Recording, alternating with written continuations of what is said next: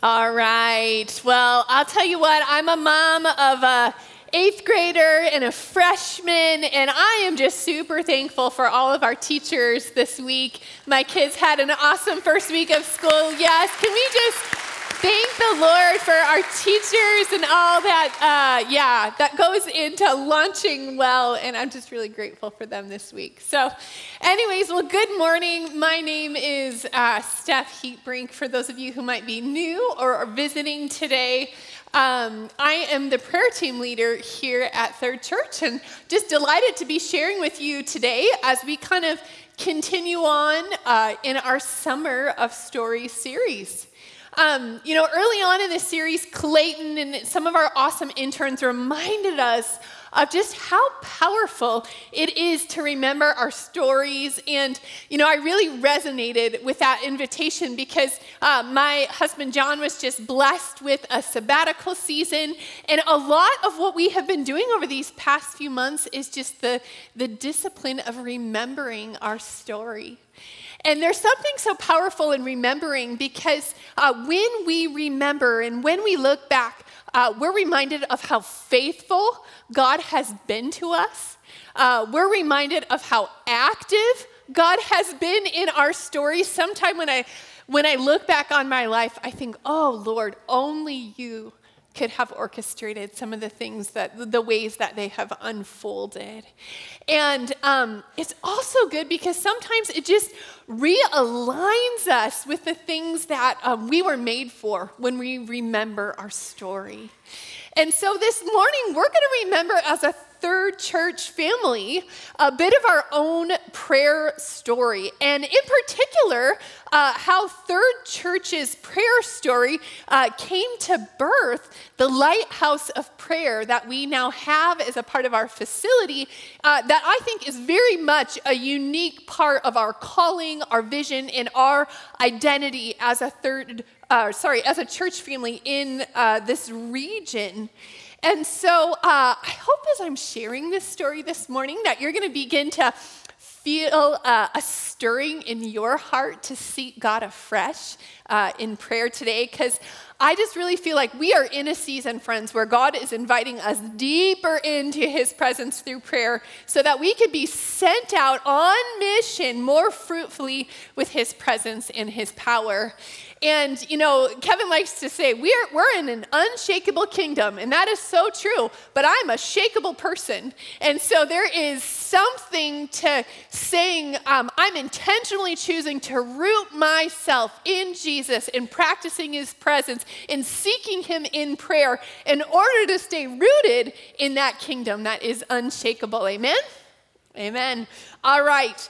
Well, uh, I can't really tell Third's prayer story without sharing a few other key stories that have very much uh, influenced ours. So, throughout today, you're going to hear me talk about two other key stories, which are number one, uh, the story of the Moravian prayer movement uh, that took place in a little village uh, called Herrnhut that was in uh, Germany.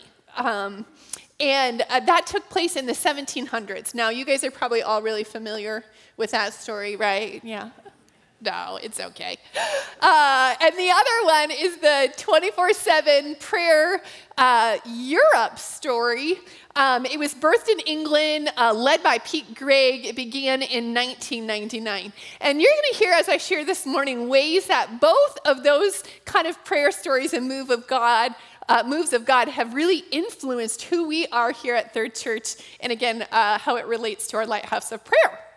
Now, of course, you're going to get abridged versions um, of all of these pieces this morning, and you're going to hear a lot from what was my seat on the bus. You know, I've been here for 20 years, and so you're going to get a lot of things from my uh, perspective, and I know some of you would have uh, your own pieces that you could add to the story of prayer here at Third, and I loved it. One of the senior saints reminded me after the 8 o'clock service, he said, Oh, I'm so grateful for the lighthouse of prayer And then he said, Do you remember that um, all of the walls of this sanctuary are filled with prayer.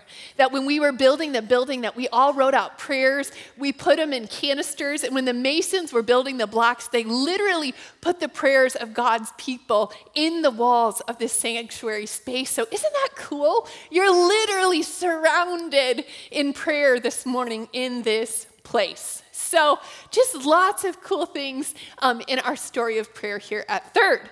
But for time's sake, I'm going to start our story kind of in the early 2000s. Uh, I came on staff here in 2001. And at that time, my husband John was on staff with uh, InterVarsity Christian Fellowship um, over at Central College. That's our alma mater. So, a welcome, especially to any Central students we have with us today. And um, at the time, we would gather uh, with the students on Wednesday nights. And on a particular Wednesday night, we had a guest speaker come through. And this guest speaker read out of a book called Red Moon Rising. So that's, uh, you're going to hear me reference that a few times this morning. And um, he specifically read a poem from this book called The Vision and the Vow. It's kind of a poem, kind of a declaration. And at its heart, it was about a generation of young people who were completely sold out for Jesus, who longed to give their heart for the lost, the broken, and the forgotten. Uh, they wanted to see Jesus made famous to the ends of the earth. And he got done reading that excerpt from the book, and we were like, whoa, what is this book? And so uh, we jumped on and ordered it. Um, I don't even remember, did we have Amazon Prime in the early 2000s? So, uh, however, we got books back then, I can't remember. We, we got this book, Red Moon Rising, and uh, it just so happened that I picked it up to read it one day on our way. We were uh, road tripping up to Des Moines. I think we needed stuff. We were remodeling a house at the time, which is like unending trips to Menards. And um, John was listening to a Cardinals baseball game, which, sorry, I just find kind of boring. So I had grabbed the book and I had started to read. And I was about five pages into this book, and I just reached over and I shut off the radio, and I was like, John, you have got to hear this story. And so he had no choice. I had a captive audience. He was driving. And I just began to read from him uh, uh, these stories from Red Moon Rising. So this book uh, began to make its way kind of around our networks and circles. So the staff here at Third, uh, the staff and students over at Central College, which that's a whole nother prayer story I could tell another day. Um, but, anyways, uh, there was something so captivating about it. And what Red Moon Rising was, uh, if you're like, well, what was this great book about? Uh, it was really uh, stories. And it was the stories of this 24 7, nine day prayer room movement that had been birthed in Chichester, England, like I said, in September of 1999. And basically, at the heart of it, it was people who were committed to taking one hour shifts of prayer. It was kind of like a relay of prayer in a very multi-sensory, creative, you know, interactive prayer space. Um, and their heart was just to commune with God, to pray for his kingdom to come, and then to take his presence with them out from the prayer room into the places that they'd go on a daily basis. And um, if you worship regularly with us, you're going to recognize Pete Greig and 24 7's influence on a lot of things that we do here, uh, from God on Mute, which is a class we're offering this fall, to the prayer course, which is another great class that I love that we're offering. And then the Lectio 365 app, we've invited a lot of us in our community are using that in our morning and evening prayers. And so uh, they've had a really beautiful influence on our community in prayer in lots of ways. And so, um, again, back to the story a little bit. Uh, Pete's uh, leadership, his heart was just to start this prayer room as an experiment. And they just wanted to see could they maintain one month solid of unbroken prayer in this prayer room. Uh, just taking one hour shifts and, and, to see could they make it. And at this point in their journey, this felt like a really huge goal for their community. You know, he would say, We were not necessarily a praying church. Um, the prayer meetings we had were kind of boring and they weren't very well attended. And so they kind of set this thing up and declared, we're going to pray for a month with unbroken prayer, not really sure if they could even maintain the first day or two of prayer. And so, um, in order to understand why in the world would they even embark on uh, an invitation like this, this is where we're going to jump to our other prayer story. And I want to talk to you a little bit about this little German town of Herrnhut in, in the Moravian community that had settled there. All right, so um, like I said, I, am guessing a lot of us aren't familiar with this, but the heart of it was this. There was a small group of about 300 Moravian refugees. These were uh, Christians who were actually being persecuted by other Christians, unfortunately, and they landed on this property in Herrnhut. Um, it was owned by a wealthy nobleman named Count Zinzendorf, who was just a passionate follower of Jesus. And he welcomed these refugees onto his land, and he allowed them to basically restart their life um, on this property. Now, as does happen, uh, disagreement broke out in their community. There was some disunity that had happened. And so um, Count Zinzendorf was also kind of like a pastor of the community. He calls the community together, and a real spirit of repentance falls on this community. They begin to repent for the disunity, for the strife that they'd had with each other as brothers and sisters. And as they repent, the Holy Spirit just comes and lights this community on fire. And what happens next is what is so phenomenal. They organize themselves into little, I think they called them even prayer choirs, groups of two to four people. They were each assigned a couple of hours per week. And the, this small group of a few hundred people began to pray nonstop, 24 hours a day, seven days a week, and they would go on to pray unbroken, unceasing prayer for 100 years straight. It was an absolutely phenomenal move of God. And um, now, that in and of itself, right, would be pretty incredible. But not only were they uh, incredible in, in prayer and intercession, what happens is when you spend that much time with God, you can't help but get his heart for the lost. And so, what happened is the, the, this Moravian uh, community is really credited with um, launching a, a modern missions movement of lay people, meaning people just like you and me, right? Uh, tradesmen, moms, dads, single people who had who would go on to choose uh, to give their life to the nations. And so, in the first 65 years of praying, this community that, of course, then began to grow went on to send out 300 missionaries to the ends of the earth in the 1700s, right? It was not like just jumping on a plane to fly to another country. I mean, their first goal was to actually get there alive. But they were so passionate to see Jesus' name made famous that they were giving themselves over uh, to wherever God had called them.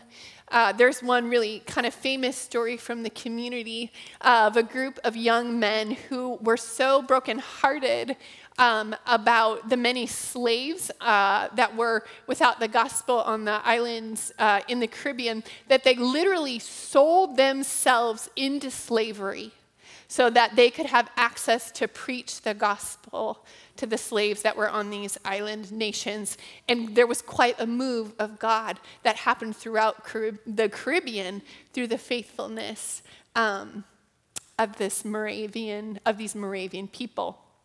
Um, their, uh, really, their influence is still echoing today. Uh, John Wesley, um, you might be familiar with his name, one of the founders of the Great Awakening. His heart was strangely warmed at a Moravian prayer meeting where he had an encounter with the Holy Spirit and then would go on to again lead a powerful move of God with a great awakening that absolutely rocked Europe and the Americas. So incredible things happen with prayer. And so um, we'll go back a little bit here. And so, what happened? So, now back to how some of these things intersect again. Um, Pete Uh, in his early 20s, the founder of the 24 7 prayer movement, he had graduated university. He was out on kind of a fun backpacking adventure. And um, one night they were going to camp uh, on Cape St. Vincent in Portugal. It is as far west as you can get in Europe. And he's there with a buddy. They're camping in a tent, uh, sleeping, and he gets awoken during the night. So he just decides he's going to get up and he's going to get out and he's going to go begin to pray. And so he's praying under the stars. He's looking back towards all of Europe, and he just begins to cry out for the nations of Europe um, that are in kind of a dark place in that season. And as he is praying, um, he has an absolutely um, phenomenal uh, experience of God. He begins to feel like he is shaking under the power of God. Electricity is coursing through his body. He jokes, it's not good to be shaking uh, under the power of God when you're on a cliff right next to the ocean. But then he goes on to have this open vision. And in this open vision, he just sees armies of young people rising up from all the nations throughout Europe, awaiting their marching orders from their King Jesus to take the gospel to their own countries until the ends of the earth. And it was such a powerful encounter for him that, kind of like Mary, he just tucked it away and he pondered it in his heart for several years. And um, so, fast forward a little bit, he had been uh, a very successful church planter, had gotten a little bit restless in his journey. In his restlessness, he went on a pilgrimage throughout Europe, finds himself in this little German town of Herrnhut, reminded again of what God had done through the, this ordinary little town uh, a bunch of ordinary people who had this extraordinary commitment to prayer. And he just he just became marked by that. And he took that back to his own uh, home church. And that's when they decided, you know, if 300 Moravians could pray for uh, 100 years straight, I think that our community could pray for a month. And so began 24 7 Prayer Europe. Now, like I said, when they started, they were hoping they could make it a couple of days. But, friends, uh, when the Holy Spirit is in something, He is in something. And they started to pray. And what happened is this prayer room, like literally, movement went viral and it began to spread across all of the earth. And uh, like I said, it was, I think, September 5th, 1999, that their prayer room launched. And since that day, um, there have been prayer rooms praying nonstop, night and day, for 22 straight years. So, started as a month, they are going 22 years strong at this point. And um, so, it seems like there's something to this whole night and day prayer thing, huh? so we, uh, uh, these are great stories, but what do they have to do with us, right? Okay, uh, let me get to our part of the story a little bit. So, like I said, Red Moon Rising then was a book that came out in 2003, which was, you know, not that long after this prayer movement had been birthed, but there was already so many incredible God stories that Pete uh, wrote this book about it. And um, I was on staff at the time with junior high ministry. I was working with this guy named Mike Redman, who was doing student ministry worship. Uh, my coworker was this crazy guy named Marty Schmidt, uh, who is the pastor for the Bridge Church now uh, in Ottumwa uh, just a delightful team of people leading students. And we were so captured by this book because at its heart, it was young people who had a passion for prayer and Jesus and to see their friends come to know God. And we we're like, well, what if we tried something like this here? You know, and one of the things that was so appealing about this style of prayer is it felt fresh and new. It didn't mean gathering students together, sitting around in a circle, hands folded, and praying. Uh, these prayer rooms were designed to be interactive. You'd walk into the space, and suddenly you were surrounded by the prayers of people who had come before you. There was creativity encouraged, interaction, tangible ways, body, mind, and spirit to interact with God in prayer. And so we felt like kids are gonna, I think, really like this. Let's give it a whirl. And so we built our first prayer room actually um, down in the boiler room of this church, the actual boiler room, uh, which ties back to another story. And you would think, well, that's a weird place to pray. But it was really fun, actually, very cool. So we dimmed the lights, put up all kinds of string lights. Uh, we had paper strung up. Different people uh, in our community created these interactive prayer stations.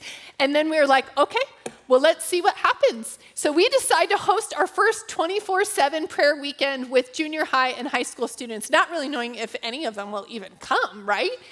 Um, and then we're shocked I mean, we have over 300 students come and spend an entire, uh, give their weekend to prayer.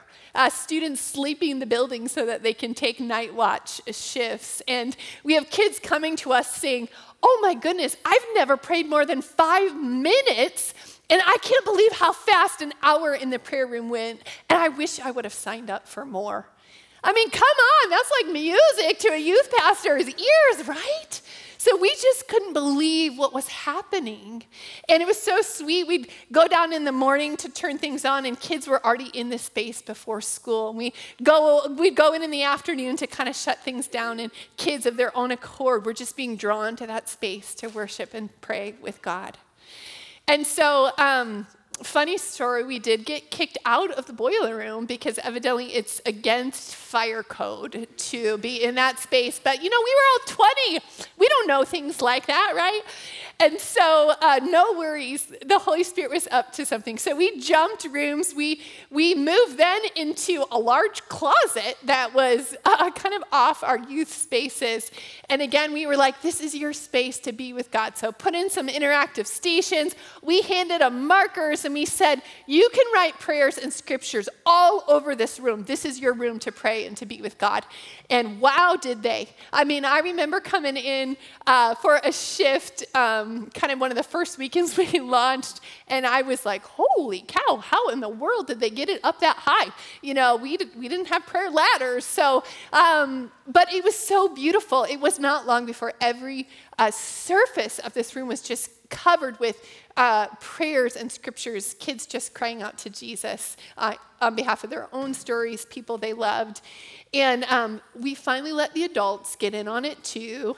And uh, this little prayer room in our basement, of all places, began to just take on kind of a life of its own. And it was so sweet because. Um, there was just a sign on the door uh, that said, uh, Take off your shoes before you're entering because you're going to be standing on holy ground.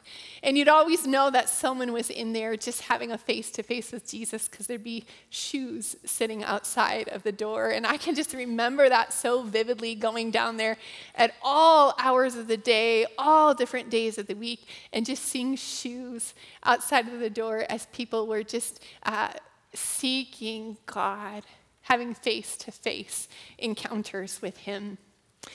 And so it was about this time that uh, we were designing and finalizing the plans for phase three of our building. Um, for those of you who might be newer here, we built the church in three phases. Phase one was kind of over there, or maybe this was phase one, phase two, and then phase three would be everything kind of the place of prayer, uh, auditorium, and lighthouse. That was phase three. Now, the original designs for phase three were to have a really big gymnasium. That's kind of what um, mega church, big churches were doing at that time, building gym space for kids to play in, have extra service space, etc. But as we saw what God was doing with these prayer rooms, uh, the leadership started to say, Man, I think God is up to something here. This vision of Herrnhut, this vision of 24 7 prayer, this picture of what God is doing in students' prayer, like this is a compelling vision.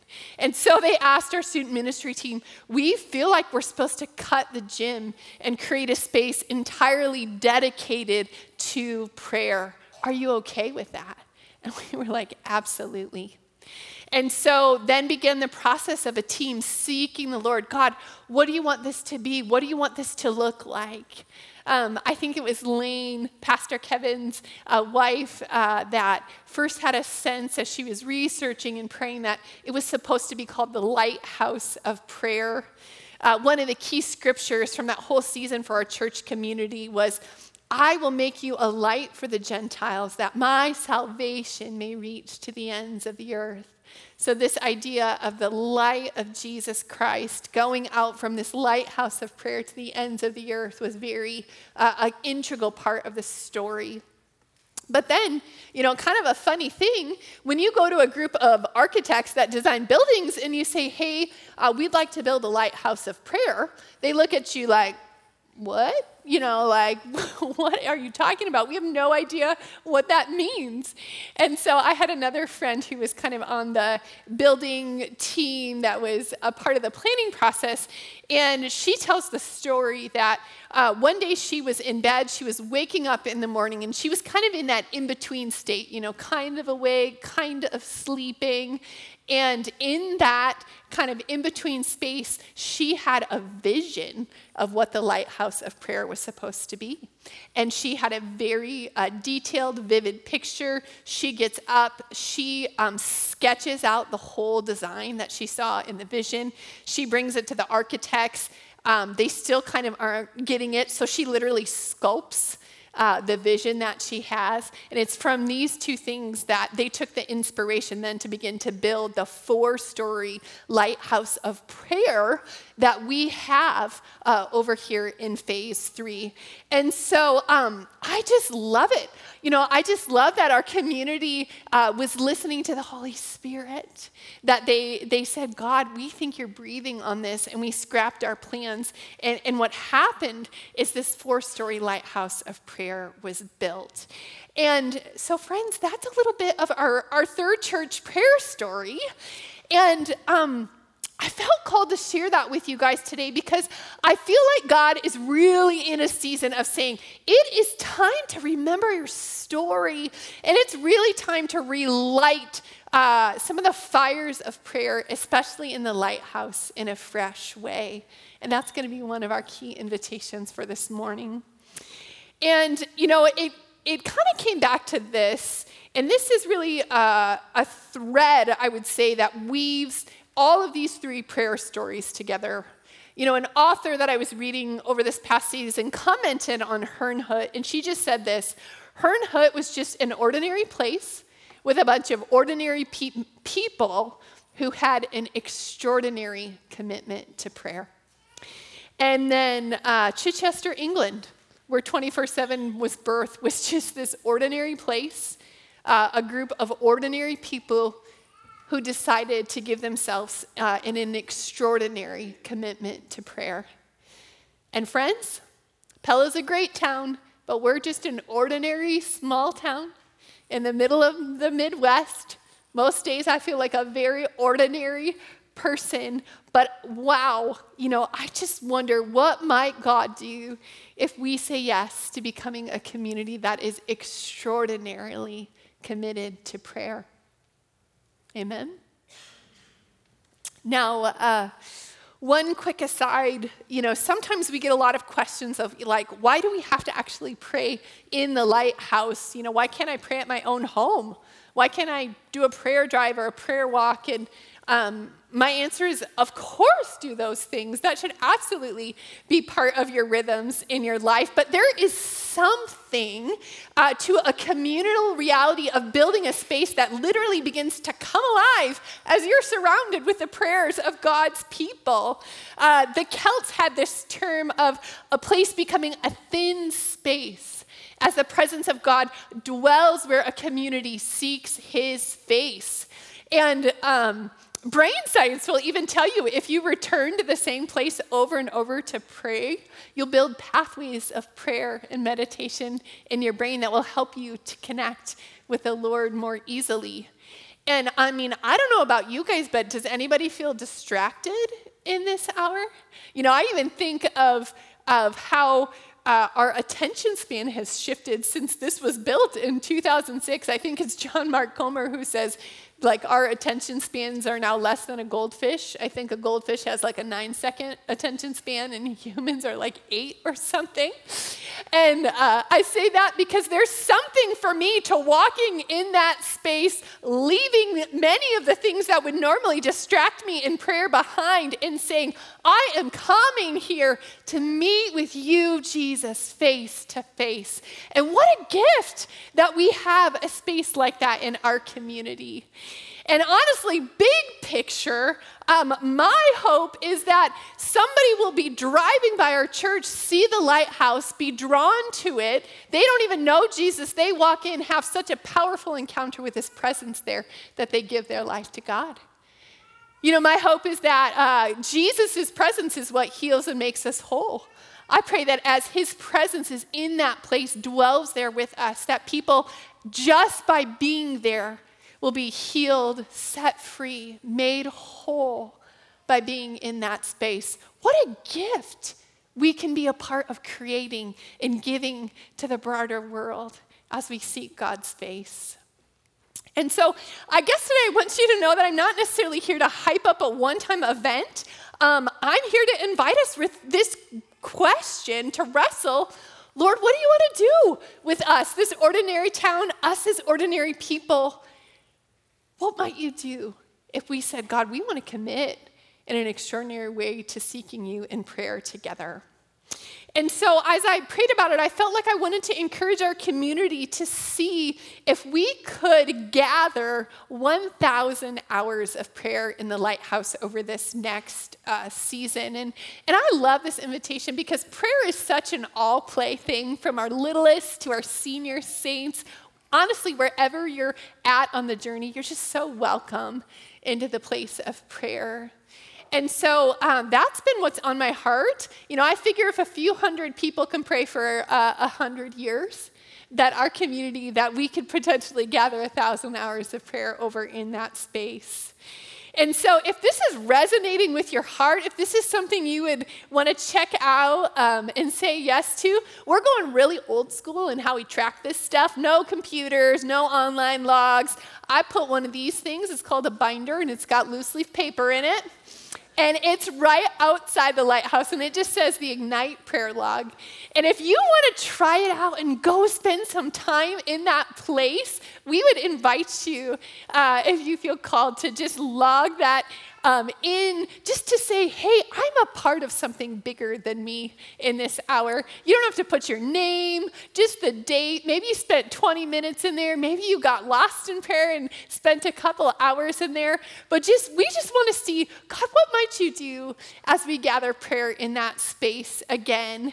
And I mean, Jesus in and of himself, right? He's the end goal. He's why we're doing it. Um, but we just want to invite our community into that practice of prayer over this next season. And so, uh, a couple final invitations. Worship team, you can go ahead and come on up. Um, I recognize that there are new people in our community, or uh, maybe you just haven't been over there for a while. And so, as you leave today, could I invite you, if you wanted to, just to go explore over there? Maybe uh, ride to the top of the lighthouse and look out over the community. Pray a quick blessing in that space that people would have face to face encounters there. Just look around, explore. Think of it like an open house, but just be in there and think about what it could be like to, to spend some time with Jesus in that place. Uh, the second, for me, I know that. Uh, you know, my spirit's willing, my flesh is sometimes weak. And so for me, it is helpful to make a commitment. And so um, I just prayed and I asked the Holy Spirit, what, how many hours would you like me to spend in prayer in that space? uh, over this next season, kind of per week or per month. And if making a commitment like that is helpful for you, there's some prayer cards up front. And if you want to just write that down and leave that in the basket, kind of a stake in the ground, Lord, that I want to orient my next season around this, um, just know that that invitation is available for you as well. Um, and if this all seems really new and weird to you and you just want to check it out once and go pray, you're invited to do that too. We just, uh, we just long for, um, we just long for you to meet Jesus in prayer. That's our heart in the end in all of this. Um, I'll let you know too, we're about to do a pretty big reset in there. And so the interactivity uh, that I've been talking about with the prayer room, you're going to start to see that rise over the next few weeks. Uh, probably three, two to three weeks, we're going to be doing some resetting in there. And so I'm looking forward to seeing how God builds uh, prayer in that space among us over this next season. All right?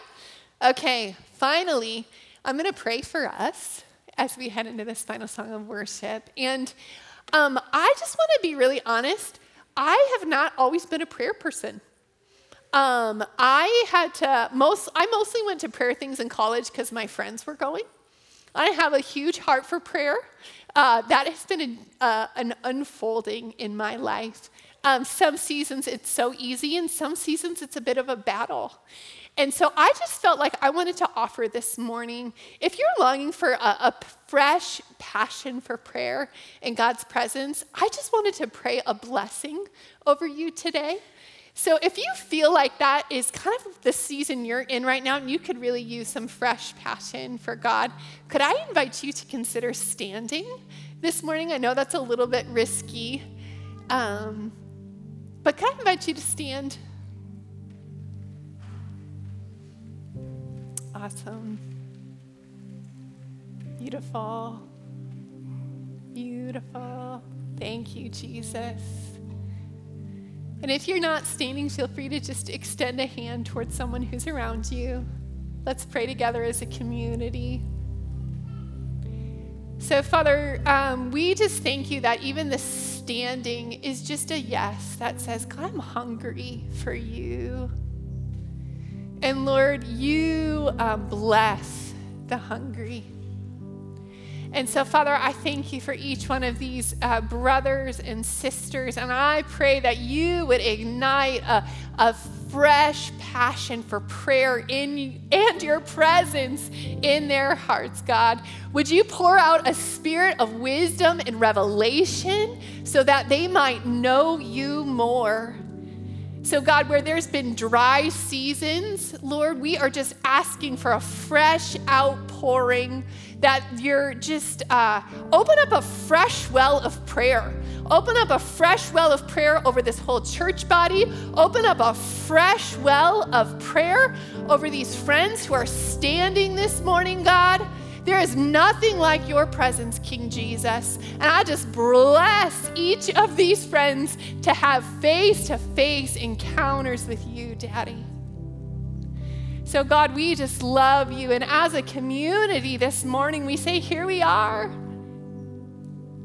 Here we are, this ordinary little town, bunch of ordinary people who really do love you, God. And we just want to say yes this morning to being extraordinarily committed to you in prayer. Have your way, King Jesus. Amen. You're invited to stand and worship with us this morning.